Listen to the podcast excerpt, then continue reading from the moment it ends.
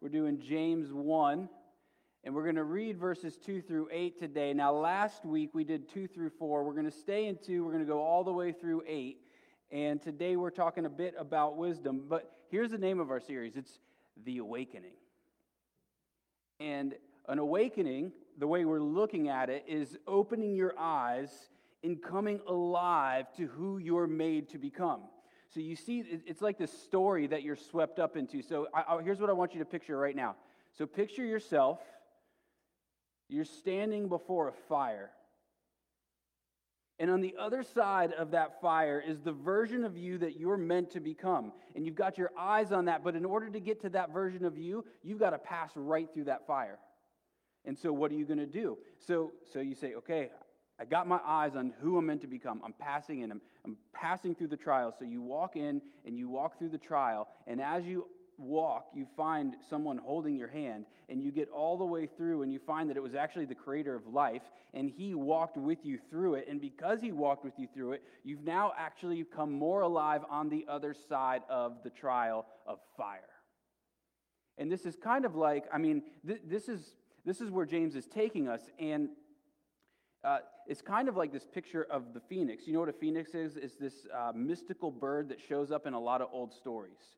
And what happens to this phoenix is at the end of its life, it catches on fire and it turns to ashes. And then out of the ashes, it's reborn.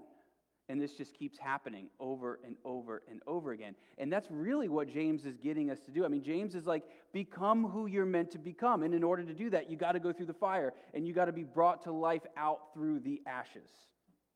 So that is today, that is going to be where we're going through the rest of the series. And uh, it's, it's like you press on and through the fire and you emerge transformed. And James is writing this letter because there's a problem in the church. A problem in all churches, and it's that we're a bunch of phony balonies. We say we believe something, but when we say we believe something, our lives are indicating that we actually don't believe what we say that we believe. In other words, our actions are not speaking louder than our words. Our words are screaming, but our actions are telling a different story. And James wants to call the church into maturity and to live in such a way that's lining up with who they say they are and what they say they believe. So he's going to press in on us. And today we're looking at this word wisdom. Specifically, we're going to look at wisdom's trials and our transformation. And, and that's the path to wisdom. I mean, you got to go through the trials to be transformed. So, wisdom is an area that the church has neglected a bit because we like to jump forward past wisdom. We like to jump to joy. We like to jump to strength and transformation. We like to jump to, uh, I just want a good life. We like to jump to all, well, we're jumping all around. And we'd like to jump to purpose. But the problem is that wisdom, well, the path to joy is a path through wisdom towards joy. If you want to have purpose in your life, you've got to pass through wisdom. If you want to have joy in your life, you've got to pass through wisdom. If you want to have strength, if you want to have some grit, you've got to pass through wisdom. If you have an anxiety problem, well, you have a wisdom problem. If you have a joy problem, you have a wisdom problem. So the path is always through wisdom. Now, the King Solomon, this ancient king, he was given this opportunity to ask God for anything. And he asked, he doesn't ask for riches, he doesn't ask for success, he doesn't ask for power, he doesn't ask for a beautiful wife or a beautiful family, he doesn't ask for faith even. He asked for wisdom. And God says, Good job, Solomon. You asked for what you should have asked. He basically reached to the heights of the heavens, grabbed the thing that was the biggest to ask for, and asked for that. Now, why? Why is that the best thing that he should be asking for? Well, because with all other, with wisdom, all those other things are given to him. So, it's all wrapped up in wisdom. It's the greatest thing we can be asking for, and so we're going to ask for it today. So, here's a summary of what I'm saying today. You got the fire before you, right? You're like the phoenix, and you got to burn up. So, you, you pass through the fire, you find that you're holding hands with the creator of life, so the fire doesn't take you down. In fact, you come out of this fire transformed. The more of the version of you you're meant to become. However, once you get to the other side of the fire, James says this you still lack something wisdom. And the way to get more wisdom is to pass through more trials, more fire. And as you do that, so here's the three things you need if you want to be wise you need trials, you need radical devotion to God, and you need to just simply ask God for wisdom. So that's where we're going today. Let me read our verses James 1 2 through 8. Count it all joy, my brothers, when you meet trials of various kinds. For you know that the testing of your faith produces steadfastness. And let steadfastness have its full effect, that you may be perfect and complete, lacking in nothing. If any of you lacks wisdom, let him ask God, who gives generously to all without reproach, and it will be given to him. But let him ask in faith with no doubting. For the one who doubts is like a wave of the sea that is driven and tossed by the wind. For that person must not suppose that he will receive anything from the Lord. He's a double minded man, unstable in all his ways. All right, last week we talked specifically about transformation and how James is starting out this letter telling us there is one great aim that the Christian ought to have in their mind. They ought to be obsessing about it. The thing that you think of in the morning when you wake up, before you go to bed, throughout the day, lunchtime, what are you thinking about? You're obsessing about your own transformation. He says in verse 4 be perfect and complete, lacking in nothing. Now, that's not to say that we will reach perfection in life. You're not going to reach perfection in life. If you think you are, well, good luck with that. It's not going to happen. So, what is James saying by being perfect and complete? He's saying that it's, you're going on to maturity, and here's what maturity looks like it looks like faith stretched out over a long period of time that will lead to your transformation.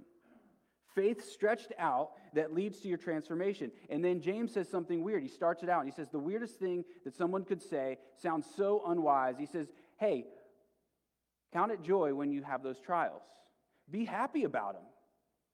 Why does he say that? Well, it's probably the wisest thing that you need to hear because all of you are going to face trials. And what he's saying is if your aim of transformation, if that's what you're obsessing over more than anything else, he, what he's saying is that the thing that will put your transformation in hyperdrive is trials. So, therefore, when the trials come, you can be all about hooray about it because you know that your great aim, which is transformation, is coming to you at the end of the trial. So, you can be joyful about it. Your great aim is there.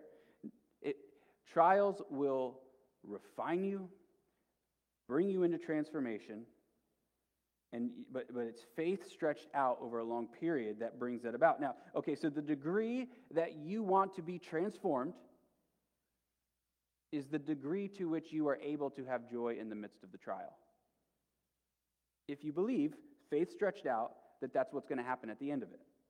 So you look in a lot of hero stories, and, and here's how the story goes there's this great task that this hero has to accomplish. But in order for him to get to that task, he's got to be transformed. So he's got to become this person who's able to do this. So, how does that happen? Well, there's a bunch of trials that will happen in his life. And each trial grows him and transforms him enough to where he's doing something that's, that no normal human being can do. How's he accomplished this? Well, because he had trials all along the way and it transformed him. And the irony is that we all want to be happy. And we think that the thing that will make us happy is staying away from the trials, staying away from the suffering, staying away, running from it. And what James is saying is no, that's the wrong thing. Actually, the trials will transform you. So it's going to be what makes you happy. So therefore, run right into the fire. Now, I'm not saying go looking for trouble, but maybe some of you need to in the way that you're going for look i mean you're, you're going to get yourself into a little bit of holy trouble. Like, like you're going to do something that's a bit dangerous. And, and the reason is because you've been running from pain and suffering all of your life which means you haven't been brave about things you need to be brave about and it's time to face those things and run right through the fire. The key is in life is to be brave about it. Don't run don't run to pain. Don't run from it but do what is right. Do what is necessary and as you do that, you pass through the fire because you're just doing what you ought to do. But then you say, well, this, this is okay because at the end of this, I'm going to be transformed. And you're going to come out like gold. You're going to be tested. And that word test that we read in James, that James says this word test, it's, it, it has, it's, it's linking us back to this Old Testament idea of smelting. And smelting is when you take a precious metal like gold and you put it through the fire. And when you put it through the fire, all the impurities melt off of it and its worth is revealed. Now, this chunk of metal that had impurities all on it, it its worth didn't change. But the fire revealed the worth, and the same thing is with us. Who you are, the fire is revealing it more and more and more. All the impurities are being stripped off of you, and you're showing more of who you actually are. And I, and I said this last week, and I got to say it again. So, often we act as if joy will come if everything around us is transformed. And we don't necessarily we don't want to be the one that does that work to make think, make our life be transformed or the things around us be transformed. We we would rather someone else do those things and then once those things are transformed, then we're going to have a better life. You guys did it. You guys, you, I hate that that door's over there because you keep getting distracted. This is so important. Okay, look, you're, you're thinking if your life, if somebody will fix the things in your life, that everything's going to be better for you. And that's not what James is saying at all. He's saying, no, focus on your own transformation.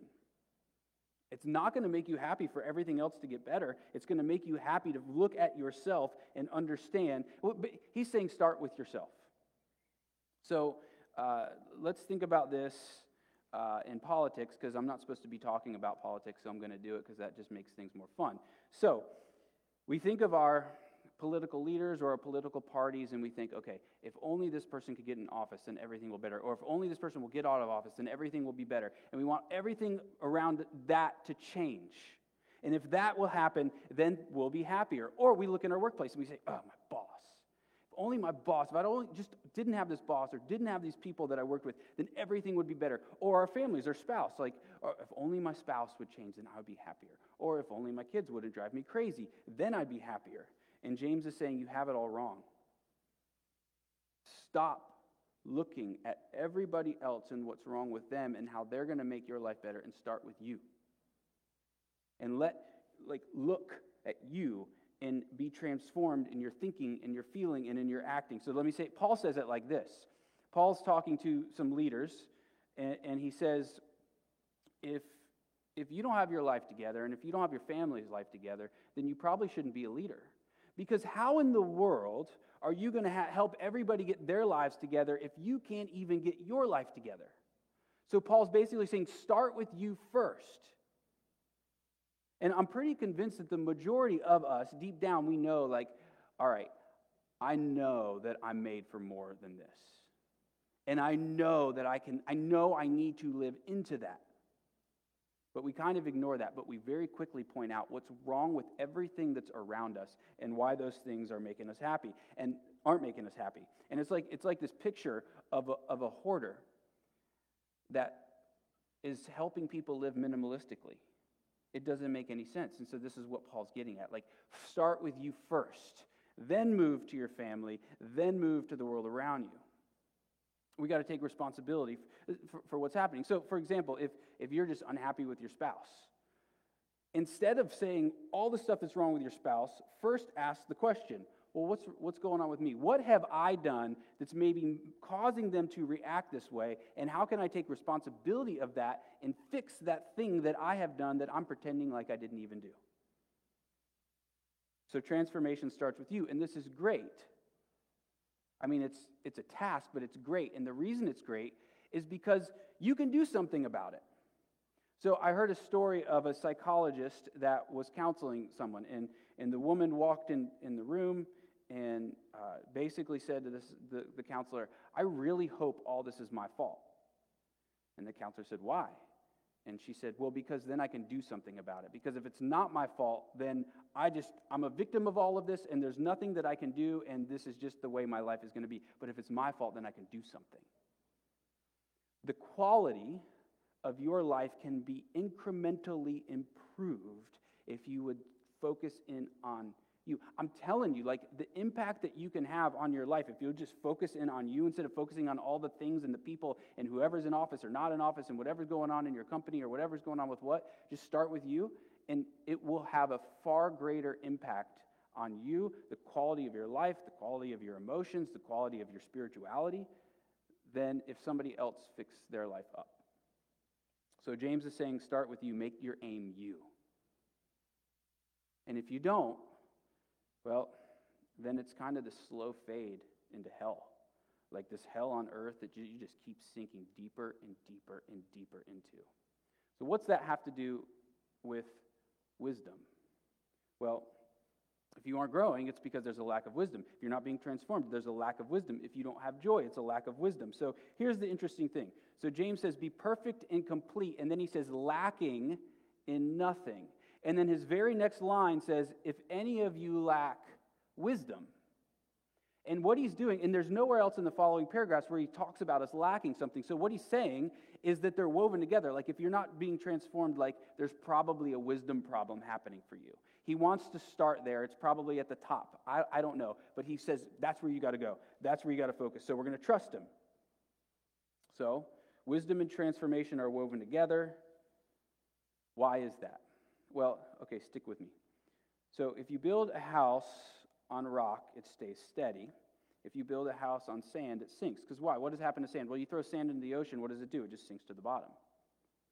You throw, throw a big, huge rock into the water, and it sits there like it, it sinks to the bottom, but if it's big enough, it's above the water. So here's what wisdom is wisdom to be, is to be steadfast through your trials, meaning you have faith that is enduring the trial all the way through. It's stretched out. So if you lack wisdom, you have a faith problem. If you lack wisdom, you have a transformation problem. If you lack joy, you have a transformation and a wisdom problem. Here's what's happening. They're all woven together. If you want to be if you want to be more joyful in life, you've got to pursue all the other things. You've got to pursue transformation. You've got to pursue wisdom. You've got to pursue trials, even. You've got to eh, pursue this faith that lasts and endures. There's a, there's a strong link between your faith and wisdom. I mean, this is this ancient concept from the book of Proverbs that they're woven together. Like you, you try to separate, you want to see someone that's wise that lacks faith, and you they will not be wise. And this is what this is what we're going to see because it says, if any of you doubts, and it, this isn't about never having a doubt. I mean, good luck with that. You're going to be plagued with doubts for the rest of your life. However, the way this word is being used is the same way Paul uses it when he's talking about Abraham. Now, what does Paul say about Abraham? Well, he says, he says Abraham didn't doubt. Now, we know Abraham doubted. Abraham literally was told by God, You are going to have a child at an old age, and Abraham laughed in the face of God. Like he's doubting. I mean, that's pretty like laughing in the face of God. Like I don't really recommend we do that very often, but he does, which means there's a there's a faith, faith problem. So what this is, if you're not doubting, it means you have faith that has been stretched out throughout your life that has led you to action. Meaning you're doing things in your life that looks like someone who is faithful, even though you're doubting. There's enough, anyways, there's a, there, there's a mature enough of a faith for you to act in a way that looks, well, it looks wise. And the verse is saying, so the wise man doesn't look like a wave. But if you're if you're a doubter, if you're not a wise man, you look like a wave. But it's not a wave that you see coming in from the ocean, like when you're on the beach, like these beautiful waves that you can surf on. Not those kind of waves. The waves that are in the middle of the ocean, that have no form to them, they just randomly pop up and pop back down. They're aimless. They're meaningless. There's no point to them at all. The wind is throwing them around. So, this is the point here. This is the aim. The, the man who is wise is wise because he or she is aiming right at God. There's a, there's a deep wisdom in the soul where the soul is looking for the thing it should be aiming for. And when the soul arrives at God, the soul has found the aim that it ought to be aiming for. And so 2 Corinthians 4 says, We look not to the things that are seen, but to the things that are unseen. So it's like this deep wisdom from the depths, from I don't know where it's coming from, deep within us, from the cosmos, whatever it is. Like whatever, whatever sounds cool to you, either way, well, you got to find it. And it's this wisdom that comes with faith where you can see the unseeable. You see God. So you aim for Him. And that leads to faith and action, which is wisdom and a life that is well lived, that's been transformed.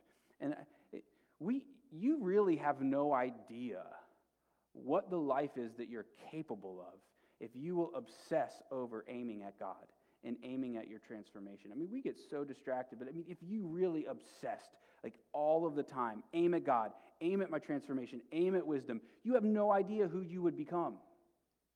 So I say, let's go for it. Let's trust James. Let's trust the Bible and go for it and see what happens to us. So, and then the next question is why are all these linked together? Like faith and wisdom and joy and transformation. Well, because God, without God, you're completely unstable. It's just, i am sorry to say that about you, but you're an unstable person without God.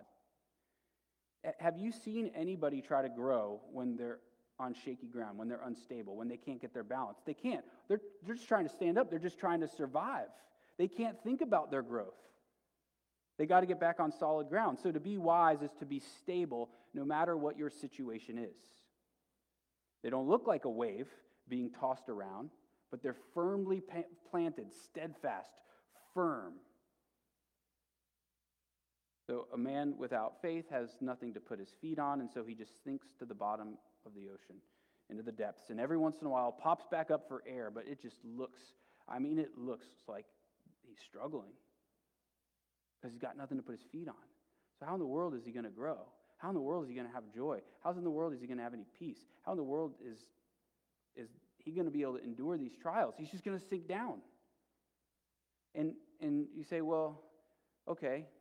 And uh, here's what you have to understand you have to have faith in something. Everybody puts faith in something. And whatever you put your faith in is the thing that you're standing on in the middle of the ocean.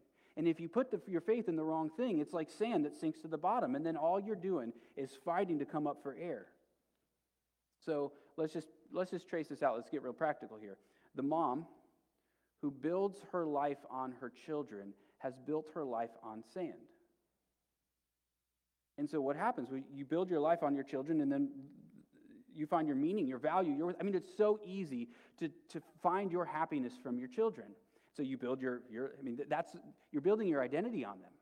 So what happens? Well, uh, you sink. And then if a, jo- if a trial comes, well, what do you do when, when a trial comes into your life? You go to the thing that's going to give you some relief.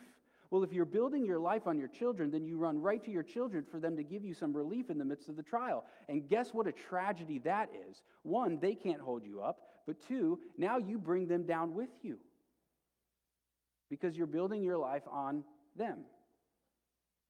They can't hold you up above the waters. And it's look, it's not that your kids shouldn't be a great purpose in your life. They should. They're a huge responsibility. They're a lot of work, and it's good work. Do the work that is required to raise up great kids. But don't build your life on them. Because if you do, they're going to know it. In the back of their mind, they're going to know it and they're going to feel it. And when they're going through something difficult, they might not tell you because, well, it destroys you when that happens. Or maybe, you know, they're little and they go through something in school, like somebody was mean to them. Well, they're not going to tell their, their mama about it because they're going to tell their mom about it. And, well, their world just got hurt. So what does somebody do when their world gets hurt? Well, they go and do something crazy. So you got a mom that's going in there punching kids. Not literally, but with her with her words or with her actions, or she's coming after parents. And the kid doesn't want that because that's going to embarrass the kid. And it's all because this mom built her life on her children. And, and uh, okay, so come on, let's keep letting this out. So, so then, then the husband feels a bit neglected.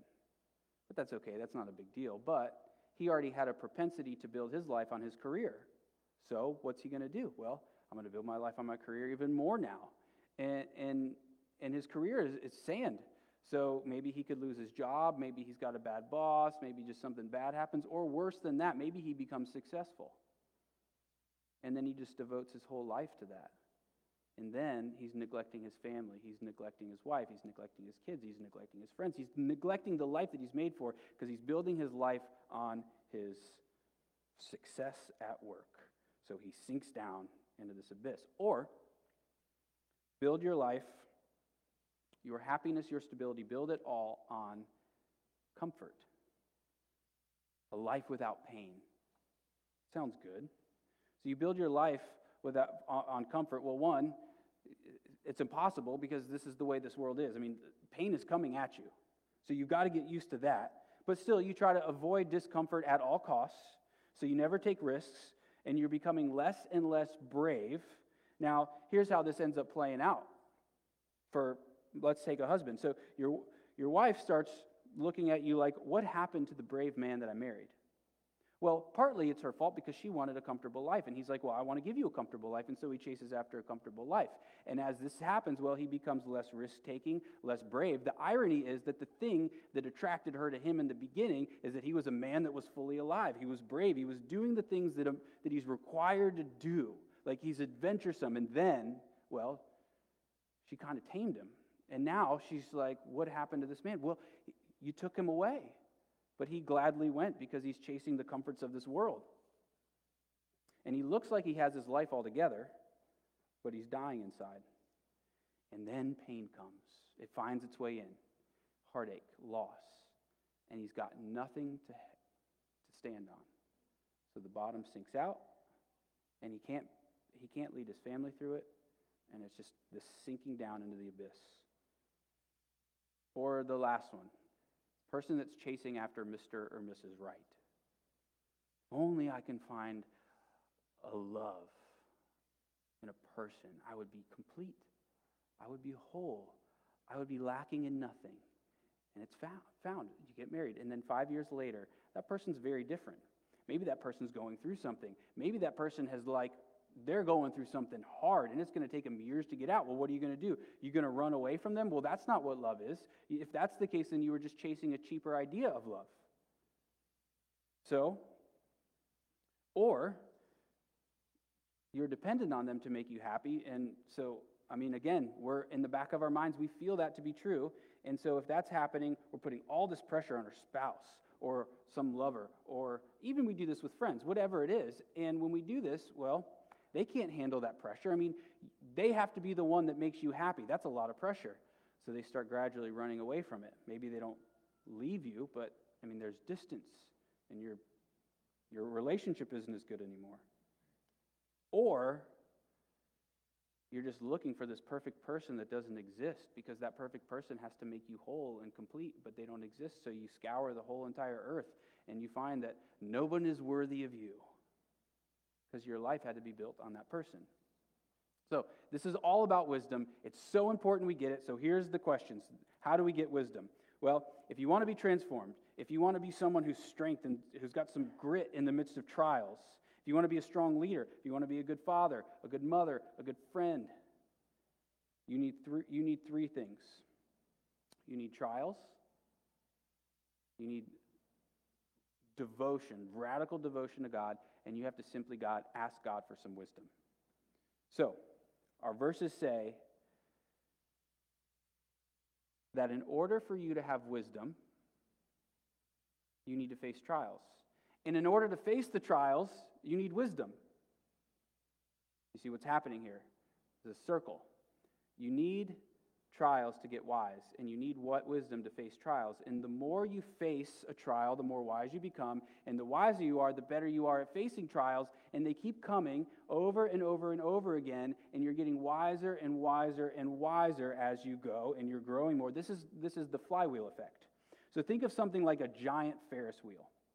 And it's in the middle of the ocean. I don't know how it got there, but it's there. And it's got these uh, instead of the places where you sit on the Ferris wheel, they're, they're sails. And this Ferris wheel, the faster it goes, is, is basically indicating how transformed you are, how wise you have become. And, and there's these bars that you have to push. So you're out there in the middle of the ocean. Somehow this has happened, and you're pushing these bars, and it's moving, but it's barely moving at all. But then the wind of trials come. And it starts hitting you. It starts hitting the Ferris wheel and it starts pushing it faster and faster and faster. Now, if you don't have your life built on God, if you're not on the rock, then what happens? Well, you just topple over right into the ocean, fall to the abyss. But if your life is built on God, which is the wisest thing you can do, then it starts spinning faster and faster and faster, and you're growing and you're being transformed. Each time you're like this phoenix that is rebirthed out of the ashes, grown and transformed into new life over and over and over again. But your faith has to remain steadfast, or else you topple over. So the trial reveals if you're on solid ground or not. So when the trials come, how are you reacting? And that will tell you what you're building your life on. So trials are they're good for us. And we can say that because they're transforming us and we could then we could have joy when the trials come. Now, that's the first thing. So you have to have the trials to get wisdom and the wisdom helps you have more have, helps you face the trials better and then that gives you more wisdom and it keeps going. Now, the second is you have to have this radical devotion to God. So the word that's translated as double-minded uh, commentators will say that, that actually this is probably not a great translation. Uh, it's, it's probably a word that James has made up. And it, it, it literally, literally means double souled, which means the eyes of your soul are looking in two different directions. You're not radically devoted to God. You're devoted to God, but you're also devoted to someone else or something else. And that is foolishness, is what, is what James is saying. So this is played out actually pretty nicely in Proverbs 9. It's some beautiful imagery, but I'm not going to tell you that. I'm not going to tell you because it's just it's really hard to get into. I'm just going to tell you what it looks like. So, Proverbs 9 is saying that you are walking down, let's say, this dirt road. And along this dirt road, there's two houses, one on each side. And on this side is Lady Folly. And on this side is Lady Wisdom. And they're both sitting, standing outside of their porches, their house, and they're calling you to come in. Now, Proverbs is likely a book that was, that was written for uh, older men to teach younger men. And so, Lady Folly and Lady Wisdom are, are women because of that. And specifically, Lady Folly is seductive. Oh, and by the way, they're cooking a great meal inside of this. This is the imagery in the house that there's this aroma that's coming out that smells so good. So, the problem with Lady Folly is that as soon as you see her, she seduces you right in. And she brings you right into, into her house. And as soon as you get into her house, you look around and you realize that everyone that has come before you has been thrown into this prison that's like a hell on earth. Or maybe a prison that descends into the abyss, the darkness, into death, into nothingness, into despair. And she's like a trickster and she just pulls you in. So, and, and this lady folly takes many forms. She's anything, she, she, she will trick you with anything for you to build your life on that isn't God. So, if you make your kids your world, Lady Folly has tricked you into it. If you make your career your world, Lady Folly has tricked you in. If you make a lover your world, Lady Folly has tricked you in. She's enticed you in. And it will lead you into your own little personal hell on earth. Why? Because you're trying to build your life on something that can't hold you. You sink down into the waters of death. And you start tossing around and you look, your just life looks like you're just randomly coming up, aimlessly, just trying to get a breath of air, and then you fall right back down. That's why James is saying, be so radically devoted to God that your eyes never fix on Lady Folly, because if you look at her, she seduces you in and you don't have a chance of getting out. You're done for it. You, you, your eyes meet her eyes, you're gone. So, if you don't want to fall in, in with Lady Folly, the answer is to simply ask God for wisdom. And it says that he gives it without reproach, which means he's giving it freely. You don't have to earn this wisdom. You just simply ask him for it, and he gives it freely. And when you ask for wisdom, here's what you have to understand. It's so important. Understand this. When you ask for wisdom, you are asking for Christ. Because Christ is Christ is Lady Wisdom. I know that sounds so strange, but Proverbs is telling us all throughout the Bible, everything's pointing forward, and then we see in Christ, He is the ultimate personification of wisdom. He is wisdom itself. There's nothing wiser than Him. There's nothing you look up to that say, well, how do we prove that Jesus is wisdom? Well, if you try to prove that Jesus is wisdom by something else, you're saying that there's something wiser than Him that proves it. No, it's Him. He's the ultimate personification of wisdom. So you're asking for Him. And the verse says that He will give generously. Now, I'm doing a lot of James. James is just he's he's a he's incredibly good with words, and he confuses us a bit, especially here because he the word generous can also be translated as single-mindedness. And so, if if you think, okay, well, we've been talking about double-mindedness, double-souled, so it's likely actually that a better translation is single-mindedness, which means that God is single-minded about one thing. What is he single minded about? Well, he's single minded about his glory, but here specifically, what we're seeing is he's single minded about you and your transformation. And that's why we think God is so amazing. That's why we want to give him glory, because he's after us. Like, so when you ask for wisdom, he gladly gives it to you because he's after you. But what specifically is he about? Well, he's about your transformation. He's about walking through the fire with you, bringing you to the other side bringing you into the person who you have made to become. He's devoted to it without question. Single mindedly devoted to it. Now, that's everything for God. His aim is to keep you from falling in with Lady Folly. Now, here's the problem. Here's the worst problem. This is the biggest problem that we will ever have in our entire lives. Guess what it is? You've already looked at Lady Folly and she's already seduced you in. She's already captured you. You're already in her grasp. So I want to tell you uh, uh, really briefly the story of uh, The Lion, the Witch, and the Wardrobe, C.S. Lewis, The Chronicles of Narnia. So in this story, there's a boy, and his name is Edmund. And he's been seduced by this white witch, who we will think of as Lady Folly. And she seduced him in with Turkish delight, which is like this thing that he eats. But uh, either way, he's been seduced in. Now, through a, through a series of things, he's, he's escaped her, but, and he's with Aslan the lion who represents Christ. But here, well, here's the problem he's a traitor. He's betrayed his loved ones. And so he's with Aslan, but then the white witch comes. This lady folly comes up, and she, she claims Edmund, and she says, Edmund, this boy, he's a traitor and every betrayer belongs to me, and I'm going to kill him. I'm taking him down. And there's nothing you can do to stop me because the law that is written in stone essentially says that he is mine. And if you try to take him from me, then all of this world will fall apart. So Aslan the lion, who represents Christ, says, Let's talk. And so they go into this tent and they talk. And they come out, and everybody's waiting. What's going to happen to Edmund? And Edmund's waiting. And Aslan the lion says, She has agreed to let him go free. And everybody cheers, but Aslan looks like he's, he looks sorrowful.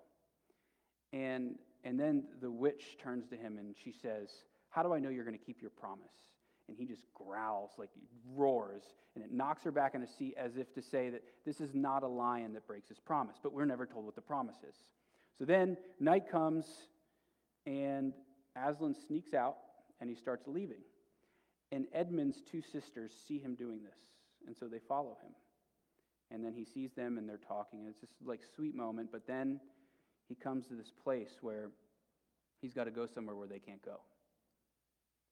And so he says, Stay here. And he walks out.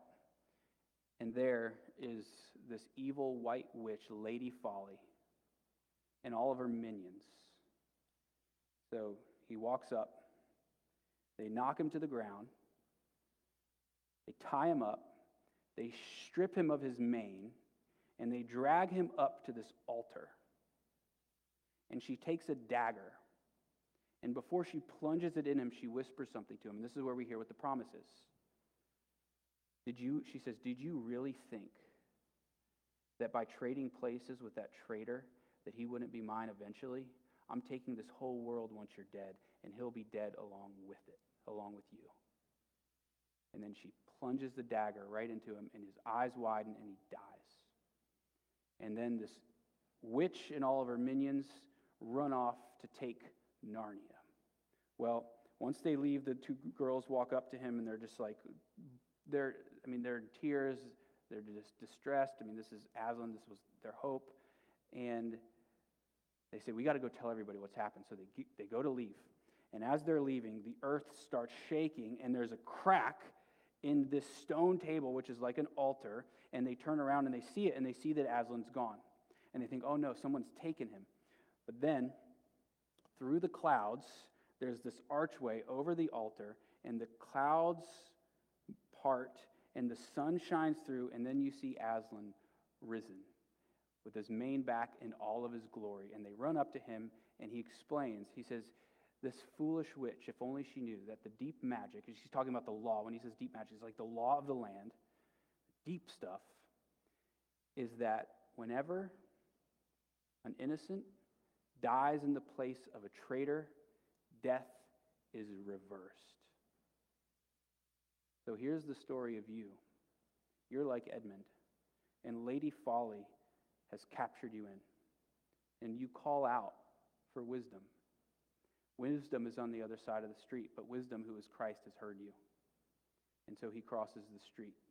He crosses over into the darkness, into the other world, into the place where, in, into the abyss, into places where someone like him does not belong. And he comes in and he makes, well, I guess you could say he makes a bargain. He, he basically trades places with you. And he says this to the Lady Folly, like, he, she is mine. You can have me. And well, Lady Folly says, That sounds awesome. So you're free. But Lady Folly's plan is, Well, I still got them. But he, wisdom, rises from the grave, wraps you up, takes you back over to the other side with him forever. This is the one that we build our life on. He's steadfast. He doesn't move. He's unchanging and he's brave. He's the one that crosses over to come and get us. So, why would you be radically devoted to him? Because he did all of that for you. And it's not just that, he walks through the trials with you, holding your hand along the way. And you know that you can rely on him because he's faced the ultimate trial of death on the cross and lived through it. So, you can rest easy every trial that you go through because he is with you. And then you can see it as a joy because at the other side of it, you are transformed. That's the story of you and God. And you have to live into that story. And the way that you live into that story is by faith. By, by just going for it. And saying, I'm not going to build my life on anything else but Him. All right, let me pray. God, we do ask that you would Help us to take this risk, not just for the first time, but we would take this risk every single day. That we would build our life on you, not something that sinks to the bottom of the ocean, but you. God, we we're tired of being these waves that are tossed about, aimless and randomly taking breaths of air, feeling like we can't get our life together. We just want to build our life on you, God, and rest in you, and have peace in you, and have joy in you so that we can be courageous and brave and face the trials of every single day, knowing that you are with us and you cross through the fire with us to the other side. And so, God, rise us up out of the ashes every time we pass through the fire into new life and show us that this is true and help us believe. In Jesus' name, amen.